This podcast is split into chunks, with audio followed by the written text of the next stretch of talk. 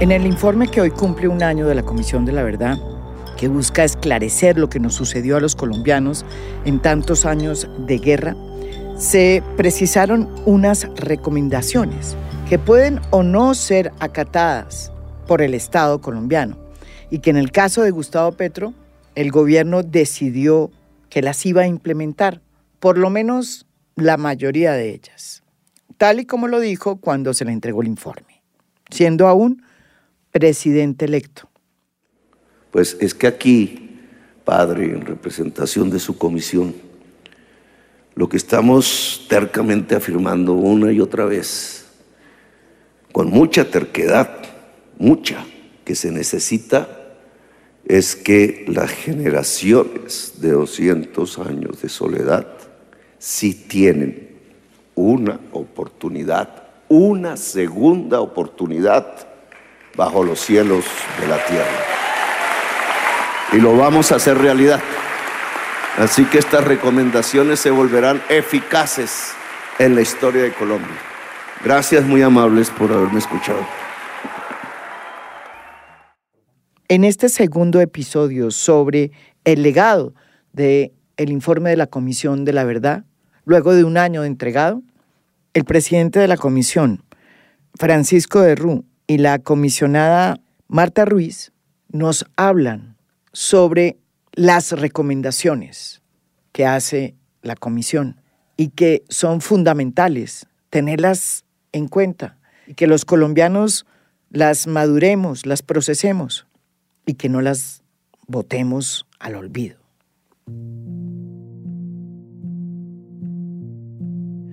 La primera recomendación de la Comisión de la Verdad es que el Estado y la sociedad tiene que construir la paz.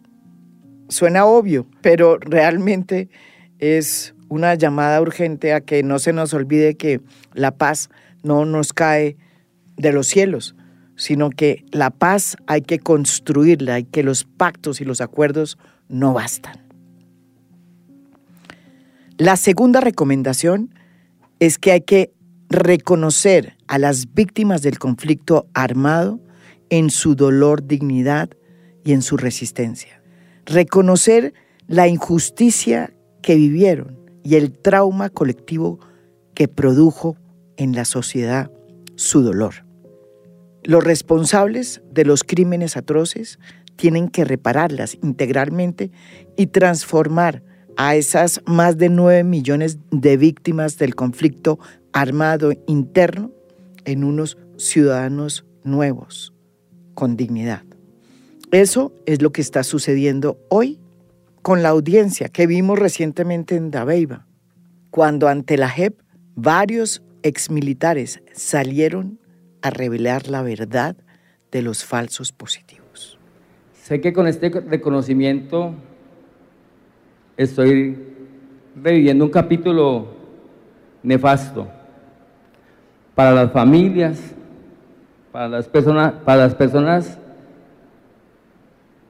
familiares de los que asesinamos nosotros cuando éramos funcionarios de la fuerza pública. Los hechos a los que yo me refiero son los hechos ocurridos aquí en Dabeiba. La tercera recomendación es que hay que profundizar la democracia a través del diálogo, la participación, con el propósito de garantizar los derechos fundamentales de todos los colombianos. Y desde luego se abre la necesidad de las reformas, de la reforma política y de las reformas dentro del Estado para que sea mucho más democrático y menos excluyente. La otra recomendación tiene que ver con una promesa que también hizo el presidente Gustavo Petro, la necesidad de cambiar el paradigma de la lucha contra el narcotráfico. El informe de la comisión recomienda replantear el problema del narcotráfico y encontrar los caminos políticos, económicos, éticos y jurídicos para hacer un debate de fondo con toda la sociedad, no solo a nivel nacional, sino internacional, que permita avanzar en una formulación de una política nueva para superar el prohibicionismo. La otra recomendación es una palabra que en, Colombia nos duele mucho, impunidad. Para el informe de la comisión, la justicia está en deuda con los colombianos y tiene que superar la impunidad y mejorar el acceso a la justicia. Otra recomendación tiene que ver con la política de seguridad. La comisión invita a una reflexión sobre lo que tendría que ser una nueva visión de política de seguridad y defensa que permita avanzar en las transformaciones que se requieren para responder de mejor manera al escenario en que se encuentra actualmente el país y que tiene necesariamente que ir acorde con una política de derechos humanos para impedir que excesos como los falsos positivos vuelvan a repetirse en este país.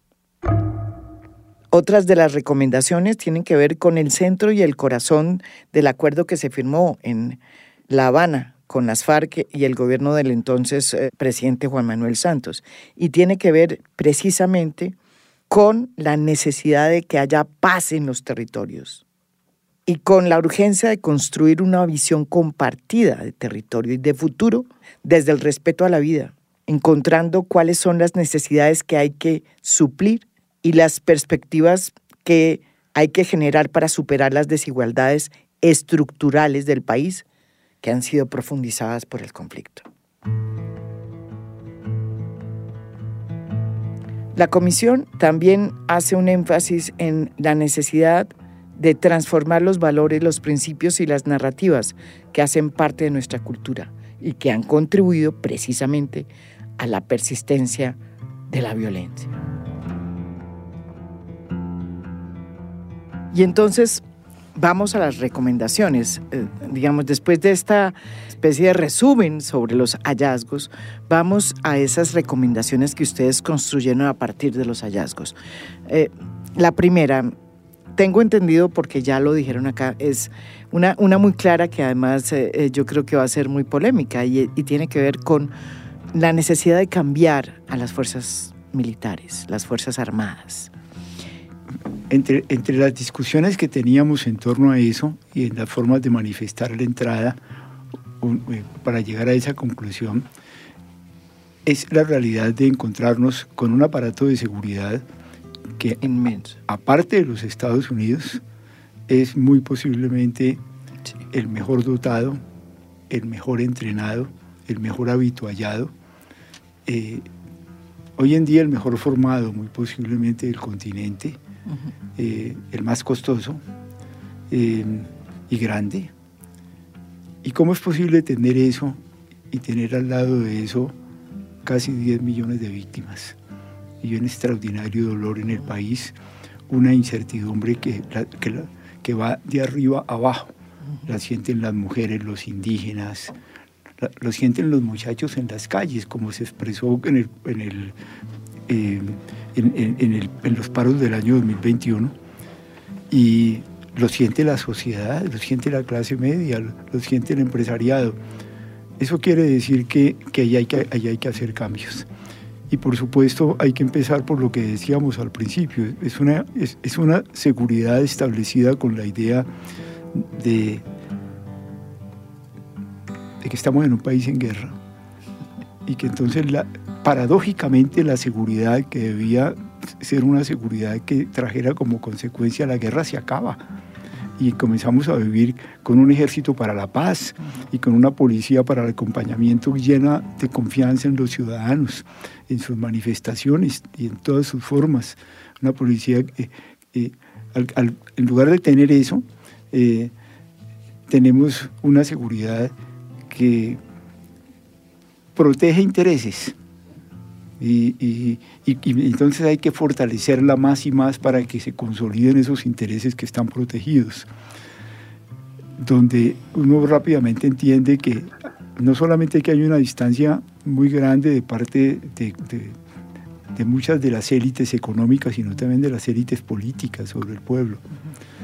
Eh, y por eso nosotros sí queremos que haya un ejército distinto, un ejército para la paz, un ejército que se inspiró, por ejemplo, en la doctrina de Damasco, que, que, puso en marcha eh, en los tiempos del expresidente eh, Santos, eh, y no, no un ejército para la guerra. Incluso queremos decirle a la comunidad internacional, por favor, ustedes han venido ayudándonos en la comunidad internacional que se pegó mucho al proceso de paz, porque así ha sido, y han, sido, y, han buscado mucho ayudarnos en eso. Pero decirles, no nos, no nos sigan viendo como un país en guerra. No, no, no, por favor, y no nos sigan ayudando para un país en guerra. No, no, queremos más guerra, nunca más. Ayúdenos para un país que, que, resolvió irse por el camino de la paz, una seguridad para la paz. No, y, y yo, yo diría que la primera recomendación que hacemos es hay que reconocer el pasado, porque eh, lo que hemos encontrado es un profundo negacionismo. Entonces, primero que todo, hay que reconocer que el problema del paramilitarismo y de, la protección y de la, digamos, de la alianza que muchas unidades a lo largo de muchos años, desde los años 80, los 90, de eh, unidades de la fuerza pública, tanto del ejército como de la policía y de otras fuerzas, existió. Y existió y tuvo consecuencias gravísimas gravísimas para las víctimas, pero gravísimas para la institución.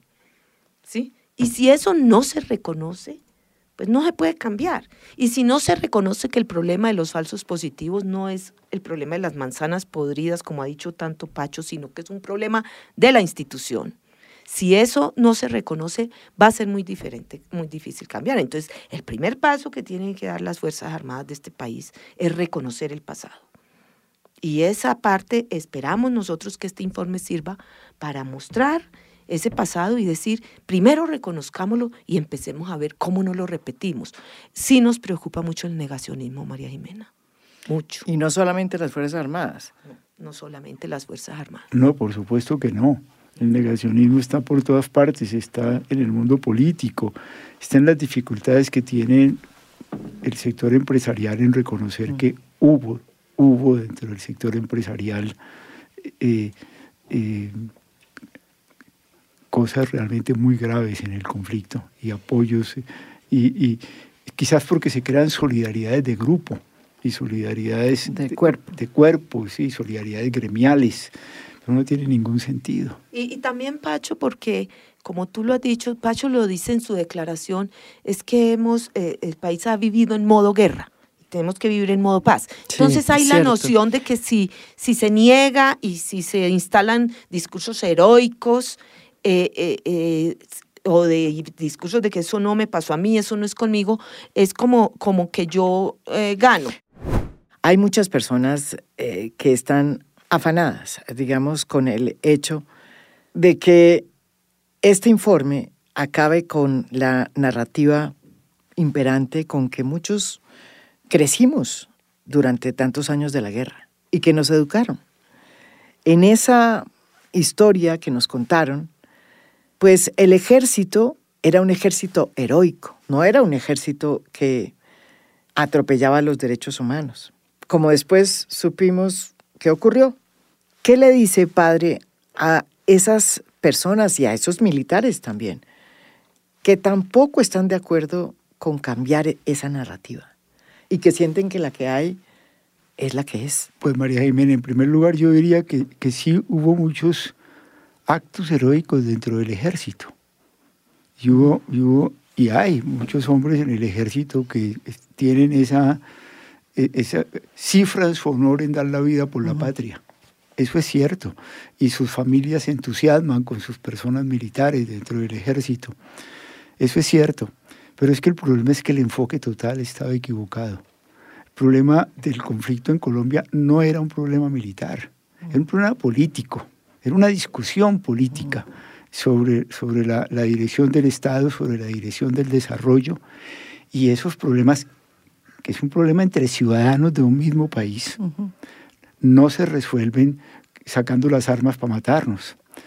Y el Estado tenía que tomar la, la, decisión porque el Estado es el que conduce a la totalidad de la movilización ciudadana.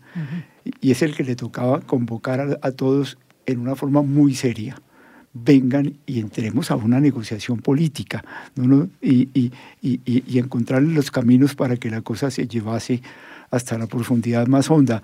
El, el, tiempo donde se consiguió lo más avanzado, pero todavía no se alcanzó a ver la profundidad de la controversia política que había, fue la constitución del 91.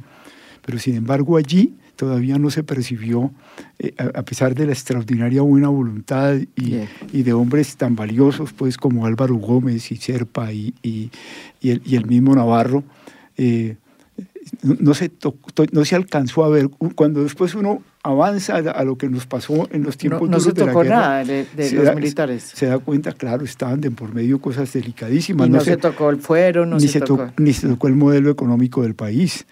Y, y, y, la política hay que llevarles hasta allá. Ni se, ni se tocó realmente la transformación regional del país, que desde los territorios, como empezó Marta presentando la primera parte.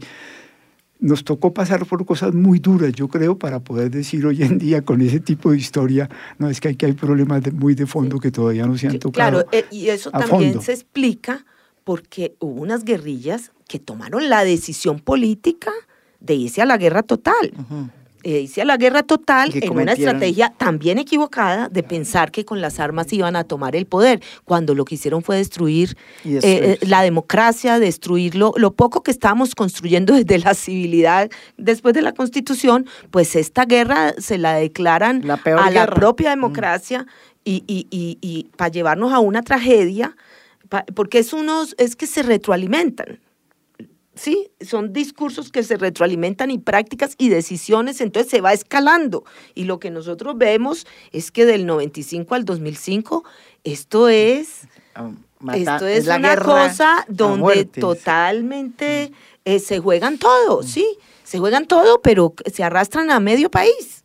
A nueve millones de personas se arrastra esa guerra que, que al final los logros que tienen democracia, eso es otro gran hallazgo nuestro Colombia se democratizó en estos 60 años, ha abierto la democracia, pero no ha sido la guerra la que abrió la democracia, han sido los acuerdos, ha sido la paz.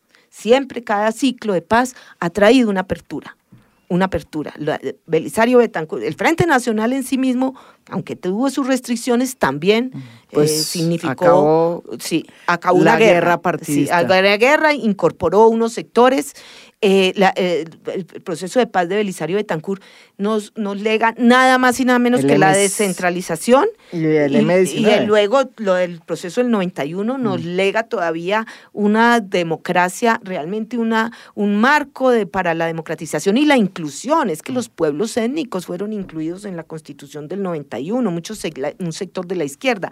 Y ahora el proceso de paz del, del 16, francamente, es, un, es, es, es, otro paso hacia adelante en democratización de este país. Entonces, a la guerra no le debemos lo que tenemos de instituciones y de democracia, se lo debemos a, a los momentos de paz que han sido peleaditos por la sociedad, peleaditos por los sectores.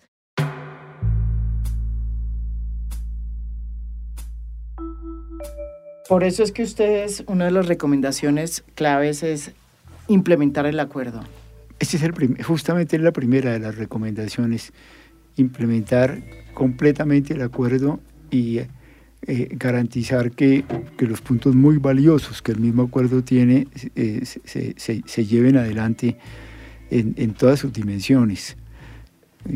Pues ahí están los problemas de la tierra no resueltos, que, que, todos sabemos, la reforma rural integral que está en el eje de las cosas, la reforma política que es trascendental, y la parte del narcotráfico que luego se va a convertir en otra de las recomendaciones centrales nuestras, eh, porque para nosotros sí, muchas de las cosas, por ejemplo, que pasaron en, las, en la última parte de la guerra, en la guerra dura del 95, al 2005 que acaba de contar Marta, están muy metidas en la brutalidad como el narcotráfico finalmente hizo sentir cuál era su poder para mantener a Colombia metida en, en, en, en las, las brutalidades más grandes, porque definitivamente es el gran financiador de los odios de y la, de guerra, la violencia, ¿no? sí, porque es decir, es un gran negocio donde los mercados, como decimos en economía, nosotros decimos que los mercados se despejan en, el juego de la oferta y la demanda, ¿no? Aquí los mercados se despejan a bala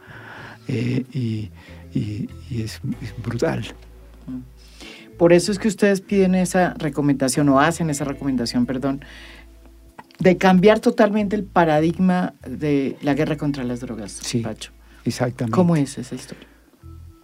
Esa, esa historia a qué va? Primero a poner en evidencia de que la guerra contra las drogas lejos de parar la, el, mercado ilícito que en la medida en que las prohibiciones se incrementen, eh, obtiene más y mayores ganancias y se incorpora dentro del negocio el porcentaje que hay que pagar de corrupciones y de eso perfectamente queda establecido dentro del negocio, eh, pero por supuesto eh, paradójicamente, como muchos economistas lo han mostrado, se acrecientan las ganancias. Em, segundo, porque vemos que em, para nosotros ha tenido sufrimientos extraordinariamente duros y nos pone en la realidad de hemos terminado atacando a la parte más frágil de la cadena, al, campesinado. E incluso la, realidad del narcotráfico en el campo eh, pues se ha convertido en, en, la solución de los problemas nunca resueltos. Pero más, es que, es que hacer la guerra contra el narcotráfico, paradójicamente, es hacer la guerra contra, el mismo, contra los mismos colombianos, porque es que pues el, narcotráfico está por todas partes. Es un país que tiene que tomar conciencia y reconocer que está atravesado por todas partes eh, eh, por el narcotráfico y que incluso mm. ha hecho del negocio del narcotráfico la solución perversa, quiero decirlo con toda franqueza, la solución perversa a la exclusión. Y, y, al hecho de que eh, la economía se ha, se ha desarrollado de tal manera mm. que justamente las grandes posibilidades económicas del país no, no, no avanzaron, pero tampoco también la, la, el, manejo de las finanzas públicas hacia incorporar eh, en, los, en, los, mercados la pasión de este país por participar en la producción de la vida querida de los colombianos.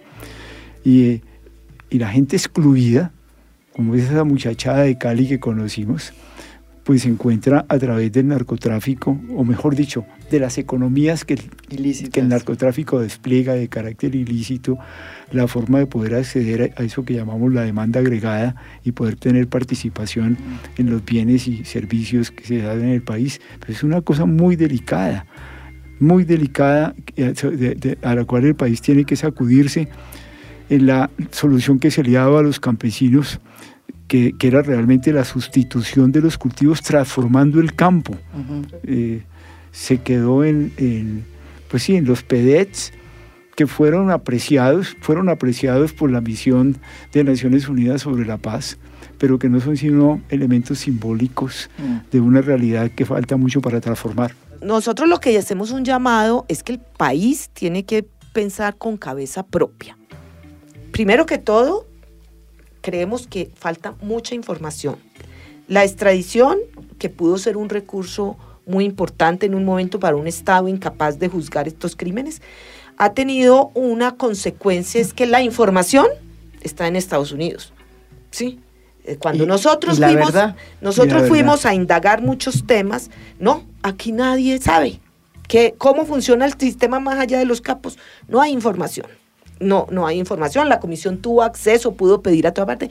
No, la información es, muy precaria. Entonces, lo primero que tiene que hacer este país, y nosotros sí estamos proponiendo, que se cree un organismo eh, capaz, con apoyo internacional, de hacer una, una digamos, de alguna manera, una inteligencia específica sobre el tema de, de narcotráfico. Pero fuera de eso, nosotros necesitamos, María Jimena, como país, una conversación.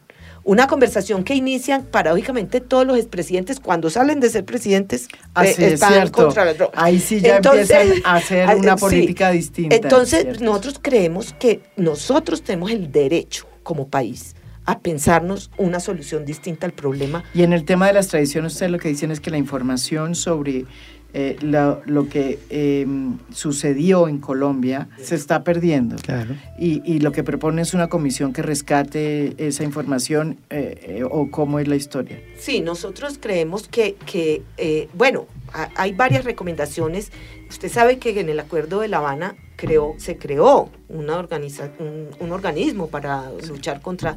Nosotros creemos que, que, que, hay que fortalecer aún más esos mecanismos para lograr... Nosotros tenemos que enfrentar el problema criminal de una manera también desde la justicia, no solo desde la policía, ¿sí? no solo capturando a, los jefes del clan del Golfo, lo que sea, sino que hay que, hay que tener información y hay que iniciar procesos de, de, sometimiento. Pero María Jimena, un Estado no se puede sentar con grupos criminales sin tener información sobre qué es, porque qué, qué, qué observamos nosotros en, en, otros procesos.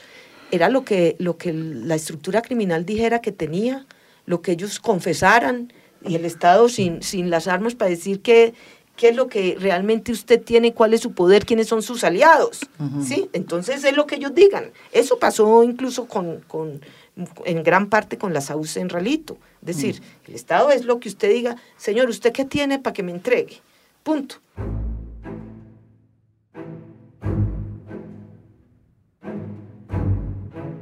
Uno de los mandatos de la comisión es también establecer por qué y cómo fue que surgieron no solamente las FARC, sino los paramilitares y cualquier otra organización armada. Entre ellas están las organizaciones armadas que nos quedan dedicadas al narcotráfico, como la de Otoniel, que es curioso, ya no tenemos Otoniel, pero sigue existiendo el clan del Golfo. Padre, en el informe, una de las recomendaciones es precisamente la de la urgencia que tiene el país de negociar con estas organizaciones. ¿Cómo plantean esa negociación? Ah, en ese sentido nos abrimos, basados sobre la información, a pasar a procesos de sometimiento a la justicia con incentivos. Y con justicia transicional. con justicia para transicional para que eso sea posible. Lo que nosotros decimos es, eh, iba a mencionar eso de las víctimas, es que tú a las víctimas de, esos fenómenos no puedes decirle, no, qué pena, usted no es víctima del conflicto armado, usted es víctima de una banda de narcotraficantes. No, las víctimas están sufriendo. En este momento tenemos gente confinada, en este momento tenemos gente desplazada, gente asesinada.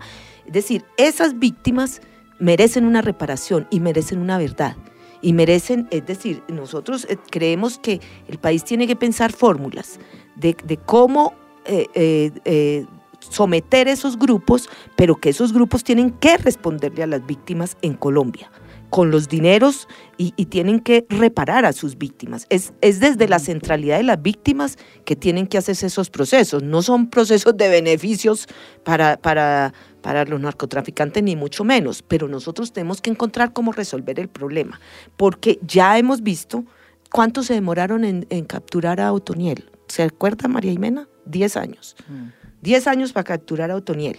Y capturaron a Otoniel y el clan del Golfo está igualito. Entonces, eh, nosotros necesitamos resolver el problema. ¿sí? Y eh, yo creo que ya es hora de que, de que pongamos a las víctimas en el centro de ese problema. Las víctimas quieren eso. Lo que nosotros nos ha dado la escucha de Urabá, por ejemplo, que Urabá es crucial en esto, todo el Pacífico, la gente dice, párenlos, ya, párenlos. O sea, eh, es, es, decir, eh, eh, lo que tristemente también hemos encontrado es que muchas personas son detenidas y, y, y, y, no para, o sea, vuelvo y digo, estamos frente a un sistema muy complejo, un, un sistema que irriga económica, políticamente, desde lo más local hasta lo nacional. Es decir, nosotros tenemos que sincerarnos como país. Hablando de sinceridad, hay otra recomendación que ustedes hacen que tiene que ver con unos diálogos regionales para que se puedan discutir entre todos los pueblos étnicos, campesinos, afros, indígenas, empresarios, los problemas que tenga sobre todo el uso de la tierra. Porque hay muchos, según lo que hemos podido establecer y que ustedes mismos traen en el informe. ¿Cómo son estos diálogos regionales? ¿Cómo procede esta recomendación, padre de Ru? Pues si, alguna cosa hemos visto, eh, hablando con los territorios, es que eh, definitivamente el clamor de las víctimas está muy pegado a, las diferencias territoriales del país. Mm. Eh, la, la, guerra ha sido distinta según los territorios mm. y y por eso la negociación en Colombia, sobre todo con el ELN, que es lo que se plantea inmediatamente, tiene que estar muy empapada de la sensibilidad de los pobladores en sus territorios. Y por otra parte, eh, estamos convencidos que la forma de hacer democracia debía de arrancar inmediatamente con las negociaciones sobre los intereses mm. eh, las culturas, las tradiciones, las formas de tratar el medio ambiente que se dan los grupos de la, de la, de la población, y, pero también pues, los intereses empresariales ah, en, en los propios territorios. Eh, quisiera decir que lo ideal sería que sobre el mapa de los territorios los pobladores pudieran establecer cuáles son los territorios, cuáles son las zonas que vamos a dedicar a la seguridad alimentaria, cuáles son los ríos y las montañas que vamos a proteger, en qué lugar si aceptamos va a haber agricultura eh, de gran escala de tipo eh, agroindustria eh, productiva, si aceptamos o no que haya minería, cómo garantizamos que las inversiones que llegan aquí lleguen a valorizar el valor territorial y no a llevárselo en, forma de, de, sistemas de extracción. es decir, que, sea realmente un, país hecho desde allí porque no está pensado de ninguna manera así.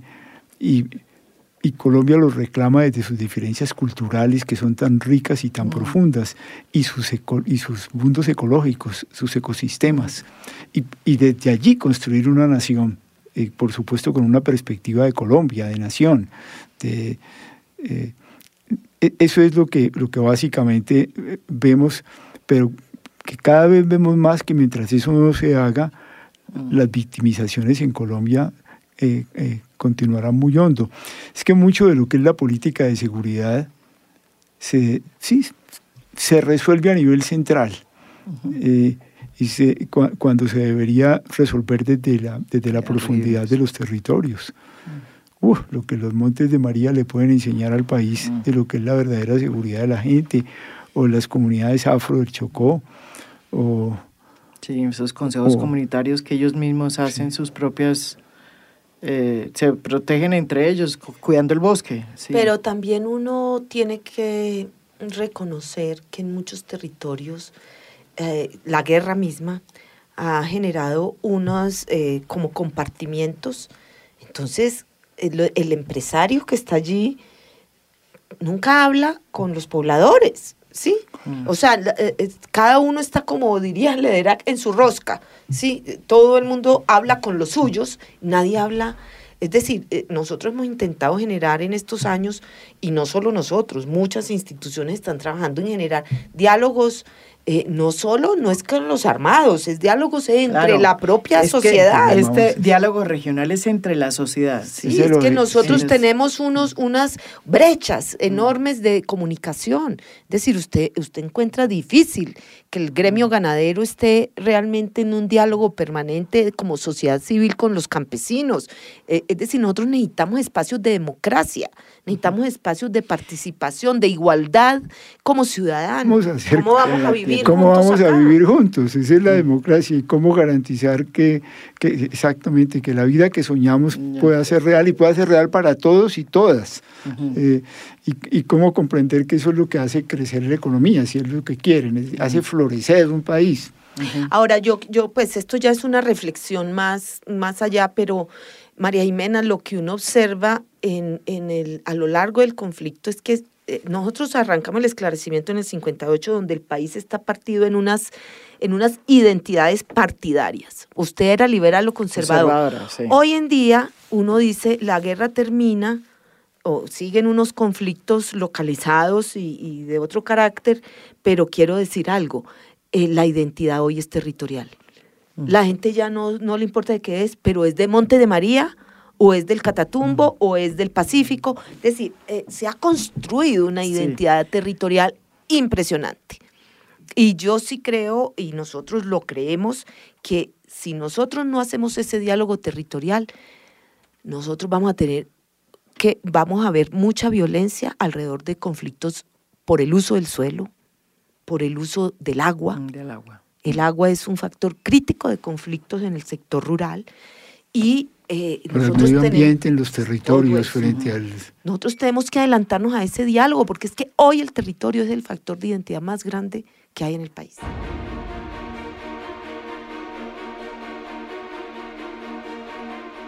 Otra de las recomendaciones, además que tiene que ver mucho con lo que estamos hablando en este instante, es precisamente la propuesta de que hay que crear un ministerio para la paz. Institucionalizar la paz, dicen ustedes.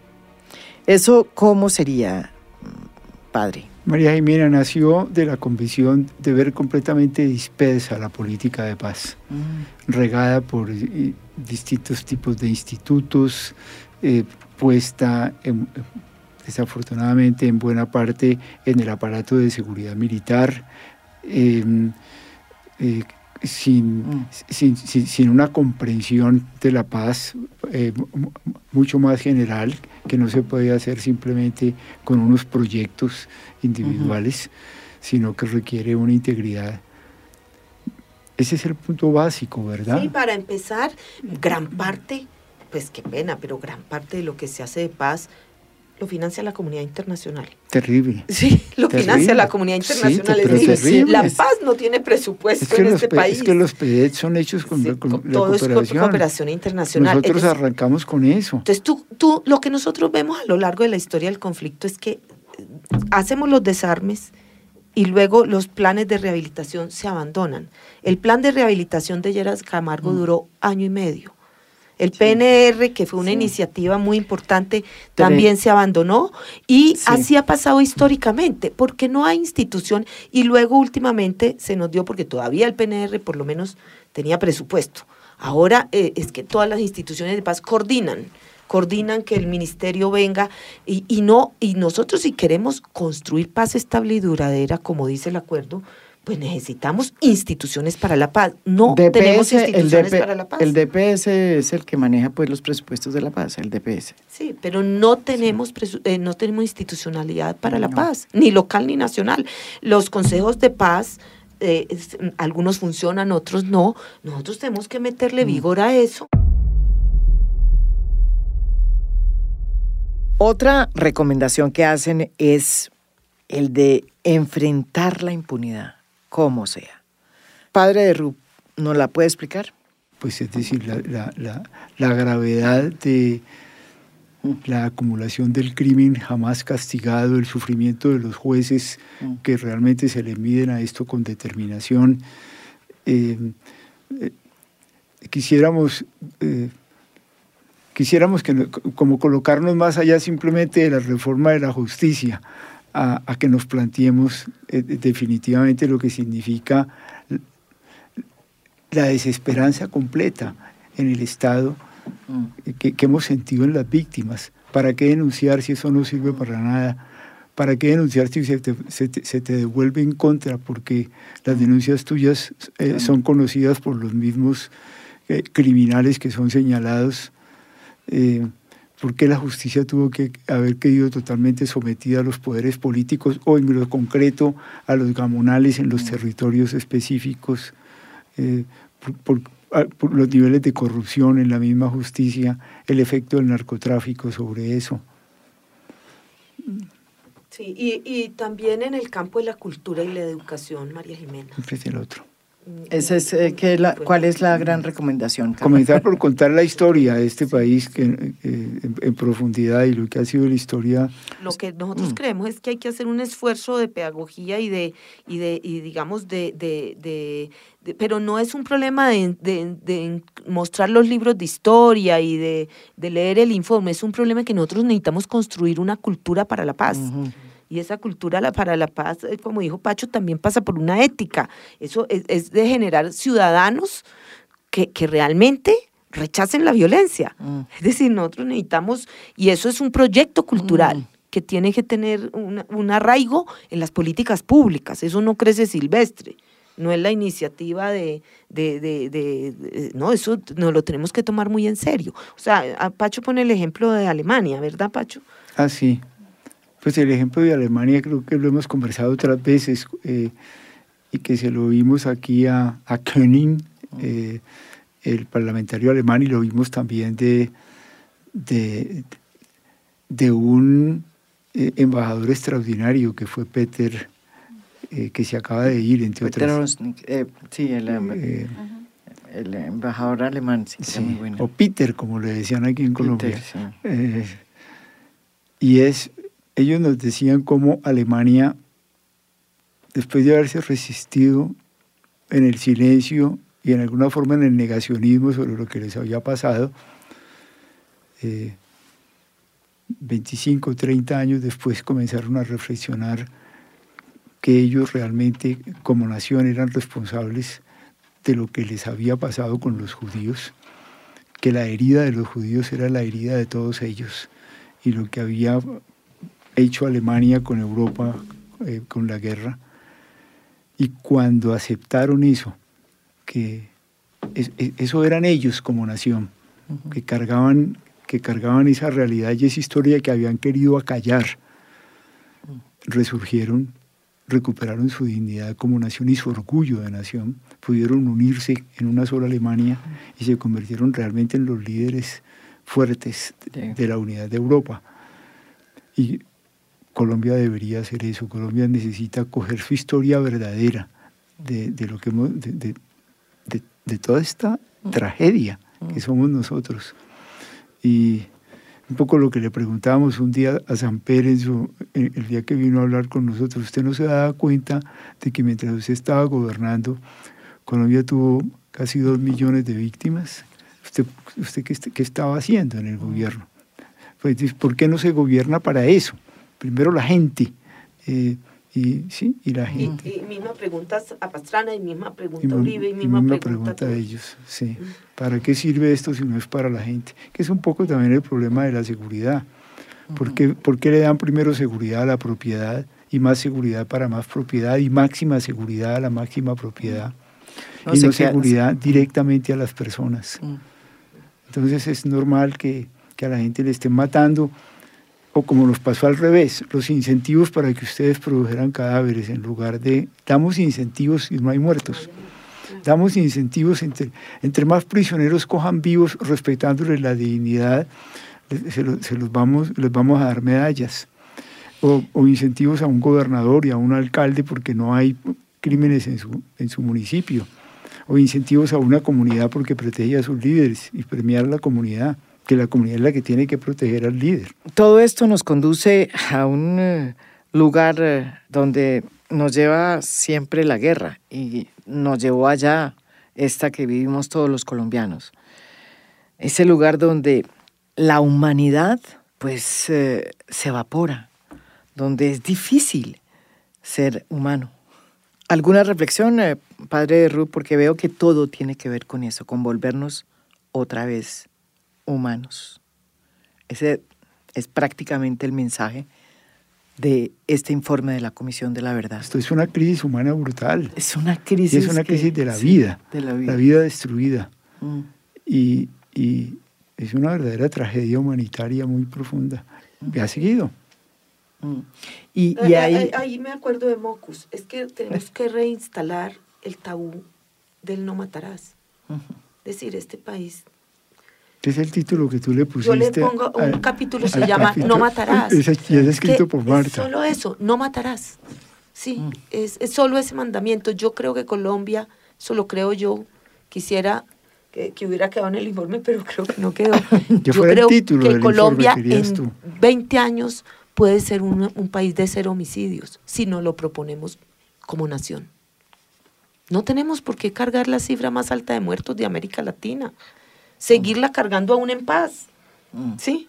O sea, tenemos que, que, ser capaces de vivir sin matarnos. Padre, ¿y cómo hacemos para que esta sociedad que se ha acostumbrado tanto a la muerte sea consciente de la necesidad de que lo que tenemos es que hacer una sociedad en donde la vida sea lo importante. Es tan poquito pero tan grande. Yo francamente estoy convencido que honradamente mucho más importante que, que cualquier otra cosa, mucho más importante que, que, tener un doctorado, que tener un título, que tener plata, mucho más importante que hacer una empresa, mucho más importante que, que, eh, que tener honor y tener prestigio.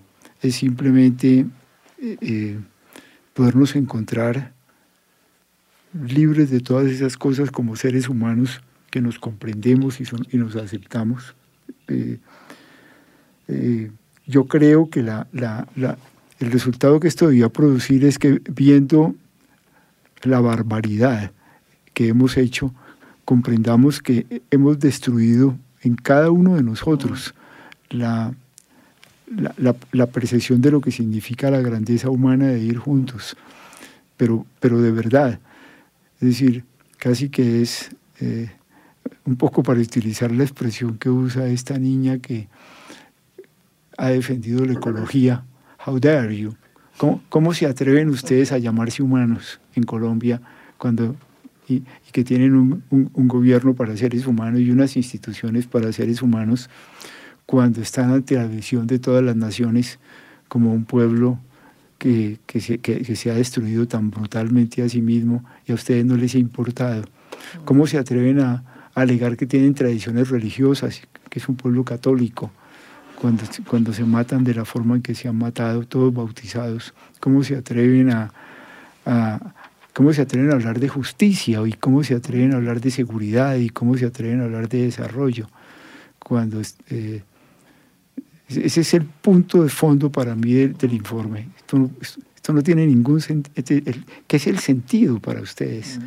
Y entre otras uno lo ve cuando ve que tantos jóvenes si quieres, ya, ya no en exilio, pero sí en proyecto, la cantidad de jóvenes que dicen, yo, no, yo, yo lo único que quiero es no vivir en Colombia, irme para otra parte, porque en, medio de esta belleza de país no, no hay lugar para la vida humana feliz, eso es muy duro. Y, y en la paradoja de que es un país apasionado por la diferencia de sus culturas, la profundidad de su música, la belleza de sus paisajes. Vamos a llegar a la conclusión de que lo que queremos es vivir sabroso. Perfectamente. es que yo, yo sí, nosotros hemos titulado el informe Hay futuro si hay verdad. Yo sí creo que parte de la cuota mm, inicial de esa eh, rehumanización del país es, es que asumamos el reto de la verdad.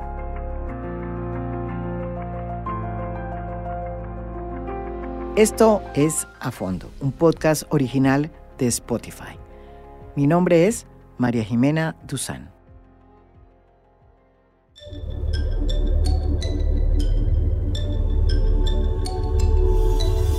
A Fondo es un podcast original de Spotify.